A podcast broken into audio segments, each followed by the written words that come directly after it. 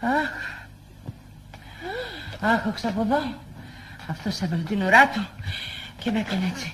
Σε αυτό το χάλι. Αυτός ο καταραμένος. Αχ. Ναι. Τι έφαγες για πρωινό; Αχ, ε, τι έφαγα, τίποτα δεν έφαγα. Αχ, λίγο, λίγο παστούρμα έφαγα. Ε, έσπασα και δύο-τρία πουλάκια και κομματάκι τυρί. Ε, και δύο-τρία μπουρεκάκια που να μην μείνουν. Αυτά έφαγα. Ψωμί. Ε, τώρα τι με συγχύζεις. Λίγος ψωμί τα έτρωγα, ε. Κάλμα, κάλμα, κάλμα, κάλμα. Ε, ε, ε, τώρα, πώς αισθάνεσαι; Αχ, δεν μπορώ. Τα μάτια μου πάνε να με βγουν. Τα μιλίνια μου να με χυθούν. Δεν μπορώ. Ζαλίζομαι, σε λέω. Ζαλίζομαι. Oh. Εκείνη τη Σουλτάνα. Πες να με φέρει ένα μελιτζανάκι. Γιατί δεν μπορώ. Στέγνωσε το στόμα μου. Αχ, Απαγορεύεται. τι απαγορεύεται; Το μελιτζανάκι. Είμαι η Χαριτίνη Καρά και ακούτε ένα επεισόδιο από τους θησαυρούς στο τσεπάκι.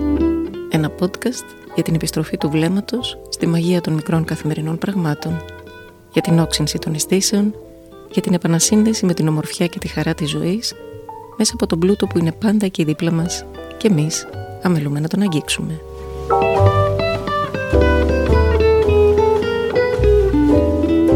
Οι θησαυροί στο τσεπάκι συμμερίζονται απόλυτα την έκπληξη της Λοξάνδρας όταν ακούει ότι το νερατζάκι γλυκό απαγορεύεται. Διότι δεν διανοούνται πώς είναι δυνατόν τόσο το νερατζάκι όσο και κάθε γλυκό του κουταλιού σε αυτό τον πλανήτη να μπαίνουν στην ίδια πρόταση με το ρήμα απαγορεύεται. Γι' αυτό και αφιερώνουν το σημερινό επεισόδιο στο γλυκό του κουταλιού για να επιχειρηματολογήσουν μ, με τη γνωστή στιβαρότητα που διαθέτουν οι συνειρμοί και οι ονειροφαντασίες πως το γλυκό του κουταλιού είναι ένας αληθινός θησαυρός που θα έπρεπε όχι μόνο να μην απαγορεύεται αλλά να συστήνεται θερμά και γιατί όχι και να συνταγογραφείτε.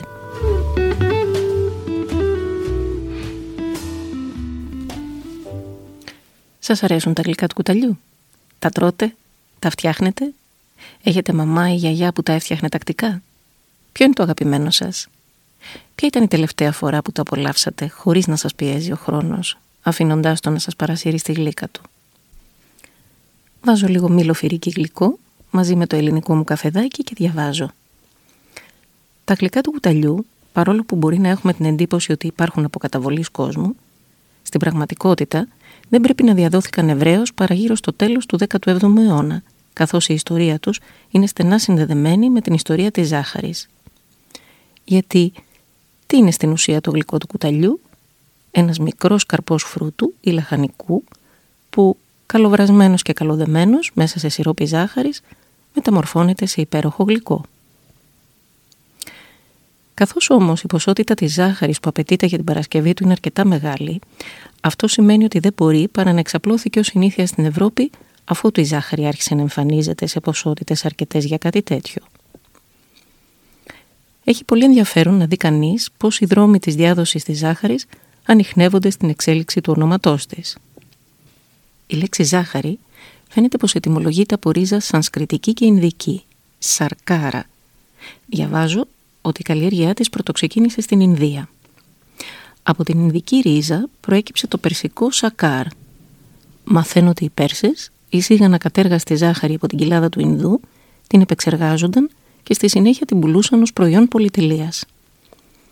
Από το σακάρ, το περσικό, προκύπτει το αρχαιοελληνικό σάκχαρον. Διαβάζω επίσης πως ο Ηρόδοτος είχε γνωρίσει το περιζήτητο προϊόν στα ταξίδια του στην Εγγύς Ανατολή.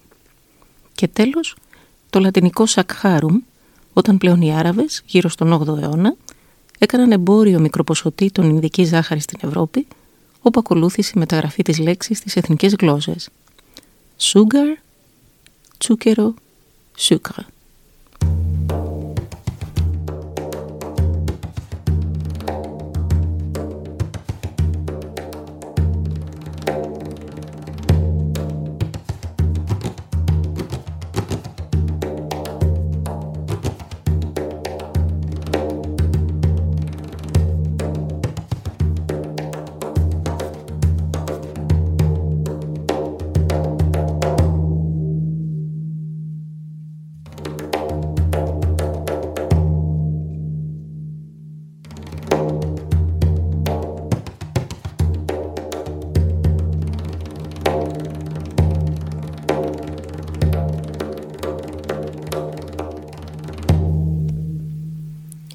Η ζωή Σπυροπούλου στο βιβλίο της «Τα γλυκά της ζωής» μας εξηγεί.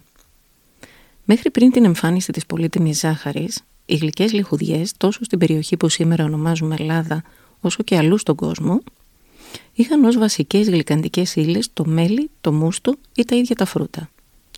Τα μελίπικτα γλυκά, τα ρετσέλια, οι μουσταλευριές, τα καριδάτα και τα κιδονόπαστα είχαν ως βάση τους είτε το μέλι είτε το πετιμέζι. Υπήρχε λοιπόν ήδη η ιδέα και η πρακτική της σύζευξης του φρούτου με μια γλυκαντική ουσία, που σε αρκετές περιπτώσεις δρούσε και ως συντηρητικό για να μπορούν οι λιχουδιές να αποθηκεύονται και να καταναλώνονται σε ανύποπτο χρόνο. Στο μεταξύ, πίσω στο διπορικό μας, ο Χριστόφορος Κολόμβος, στο δεύτερο ταξίδι του στην Αμερική, είχε μεταφέρει φυτά ζαχαροκάλαμου για δοκιμαστική καλλιέργεια στα νησιά της Καραϊβικής. Το πείραμά του πέτυχε και λίγο αργότερα ακολούθησαν Πορτογάλοι και Άγγλοι στις αντίστοιχες απικίες τους. Η ζήτηση της ζάχαρης εκτοξεύθηκε κατακόρυφα και η διάδοσή της έμελε να αλλάξει τις διατροφικές συνήθειες ολόκληρου του πλανήτη.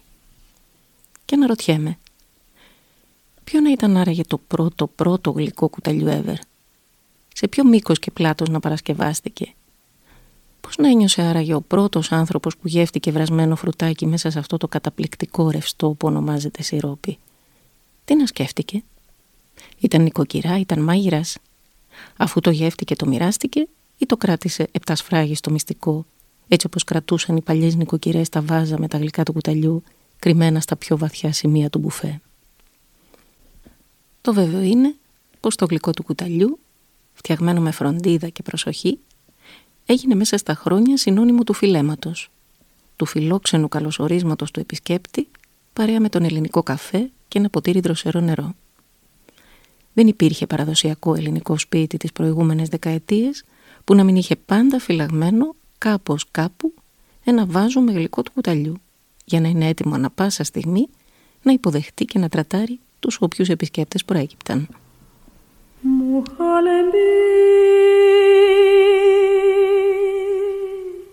και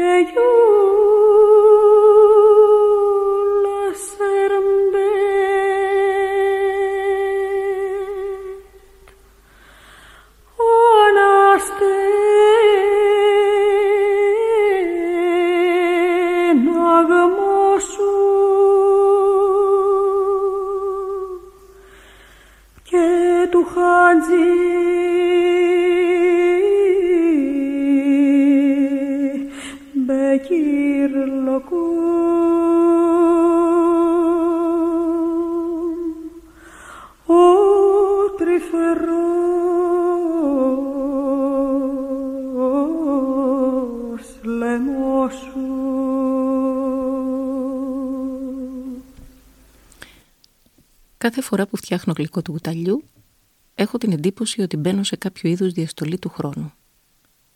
Όλα χρειάζεται να γίνουν αργά και προσεκτικά. Θα έλεγα τελετουργικά. Αν έχετε δοκιμάσει να φτιάξετε κι εσείς, θα ξέρετε από την εμπειρία ότι η ταχύτητα εδώ δεν χωράει. Είναι βασικό συστατικό της διαδικασίας η βραδύτητα και ας μην γράφετε στις συνταγές. Βιασύνες και άγχη μπαίνουν στην άκρη γιατί όλα υπηρετούν τη μαγική διαδικασία που λέγεται δέσιμο σιροπιού. Ας σταθούμε λιγάκι όμως στην αξία της συνάντησης των υλικών. Το φρούτο και η χυμή του, η ζάχαρη και το νερό σμίγουν και ενώνονται σε ένα καινούριο όλο που ξεπερνάει τα μέρη του. Μια ζύμωση που όσο περνάει ο χρόνος γίνεται όλο και πιο μεστή. Το φρέσκο συναντά το βρασμένο, το στέρεο συναντά το ρευστό το υγρό συναντά το δεμένο.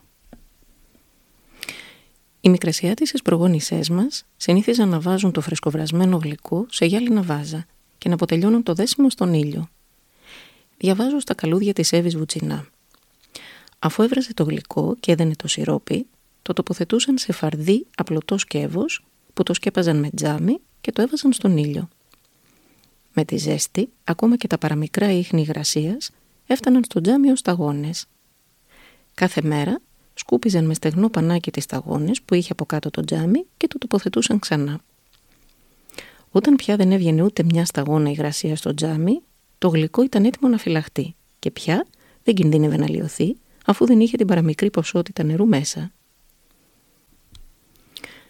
Το κάνω για λίγο εικόνα και σκέφτομαι πως είναι καταπληκτικό ένα τόσο δα μικρό γλυκάκι να κλείνει μέσα του τη λάμψη και την ενέργεια του ίδιου του ήλιου.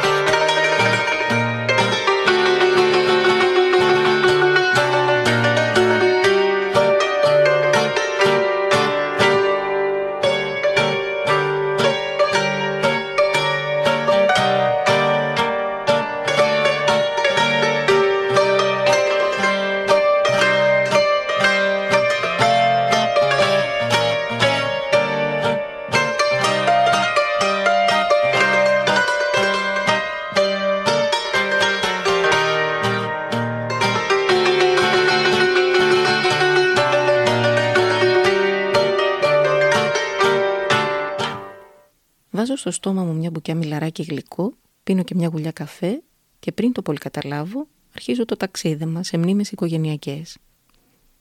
Οι δικοί μου μικρασιάτες πρόγονοι έφτασαν στο Βόλο πριν έρθουν στην Αθήνα. Μάλιστα κάποιοι από εκείνους φαίνεται πως κατοίκησαν και στους πρόποδες του Πηλίου. Είναι άραγε τυχαίο που το γλυκό του κουταλιού φυρίκι είναι ένα από τα πολύ αγαπημένα μου. Ρωτώ την επίσης αγαπημένη μου φίλη την Καρολίνα Βενετάκη γνωστή στην παρέα για το εξαιρετικό της γλυκοβύσινο αλλά και όχι μόνο. Τη ρωτώ λοιπόν για τις δικές της αναμνήσεις από τα γλυκά του κουταλιού που μαγειρεύονταν πολύ συχνά στο πατρικό της. Μου μιλάει για ένα σκεύος του οποίου την ύπαρξη αγνοούσα ως τώρα. Το γλυκοδοχείο. Μα τι ήταν αυτό το πράγμα; Λοιπόν, ε, ήταν ένα δοχείο, όπως το λέει και η λέξη, ε, με δύο, δύο κατασκευές. Η μία ήταν ένα μπολ γυάλινο ή κρυστάλλινο, ε, το οποίο περιβαλλόταν από ένα μεταλλικό σκεύος ή ασημένιο, πήγαινε ανσάμπλι με το κρυστάλλινο το ασημένιο, όπου το μπολάκι το γυάλινο ή το κρυστάλλινο είχε από πάνω ένα καπάκι και το μεταλλικό μέρος ε, είχε ένα στεφάνι στο οποίο κρέμονταν έξι κουταλάκια συνήθως και είχε και ένα χερούλι που το κράταγες.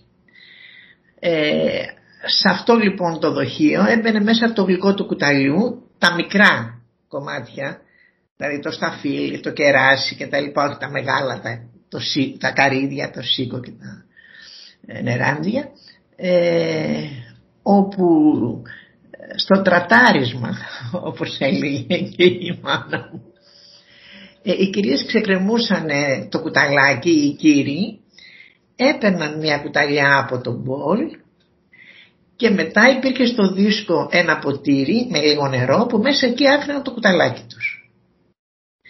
Και τελείωνε το κέρασμα. Αυτό το θυμάμαι αμυδρά γιατί ήμουν πολύ μικρή, μετά ε, άλλαξε η ιστορία και εμφανιζόταν το γλυκοδοχείο μαζί με τα, μαζί με τα ε, πιατάκια του γλυκού που και αυτά ήταν ταξικά. Ήταν γυάλινα, κρυστάλλινα και πορσελάνινα, εξαρτάται από το είδος του φιλοξενούμενου. Ε, ε, εμένα αυτό που με εντυπωσίαζε και καθόμουν και χάζευα όπως ε, ήμουν μικρή, συνήθως κάτω από το τραπέζι της τραπεζαρίας, το οποίο ήταν τεράστιο και είχε και τραπεζομάντιλο στρωμένο. Σήκωνα λοιπόν τις ακρούλες και αφού περιεργαζόμουν τα πόδια από τις κυρίες, έφτανα στο στόμα το οποίο ήταν εκπληκτικό γιατί ήταν για μένα μία, ε, μία τρύπα βαμμένη κόκκινη ροζ και τα λοιπά όπου ε, άνοιγε όχι με τον ίδιο τρόπο και χάζευα τον τρόπο με τον οποίο έβαζαν το κουτάλι μέσα στο στόμα και έτσι ε, έκρυβαν με μία συστολή και ντροπή την ειδονή.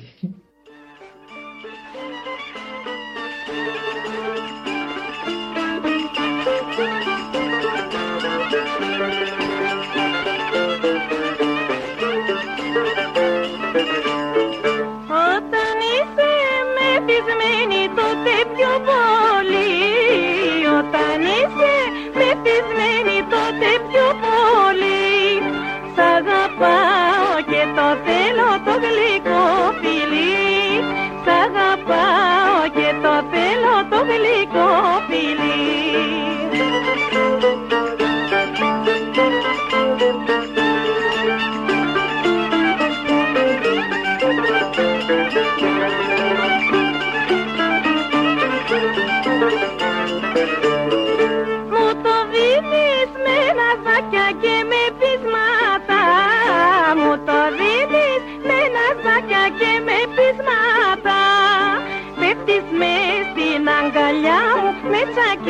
τσακίσματα Πέφτεις με στην αγκαλιά μου με τσακίσματα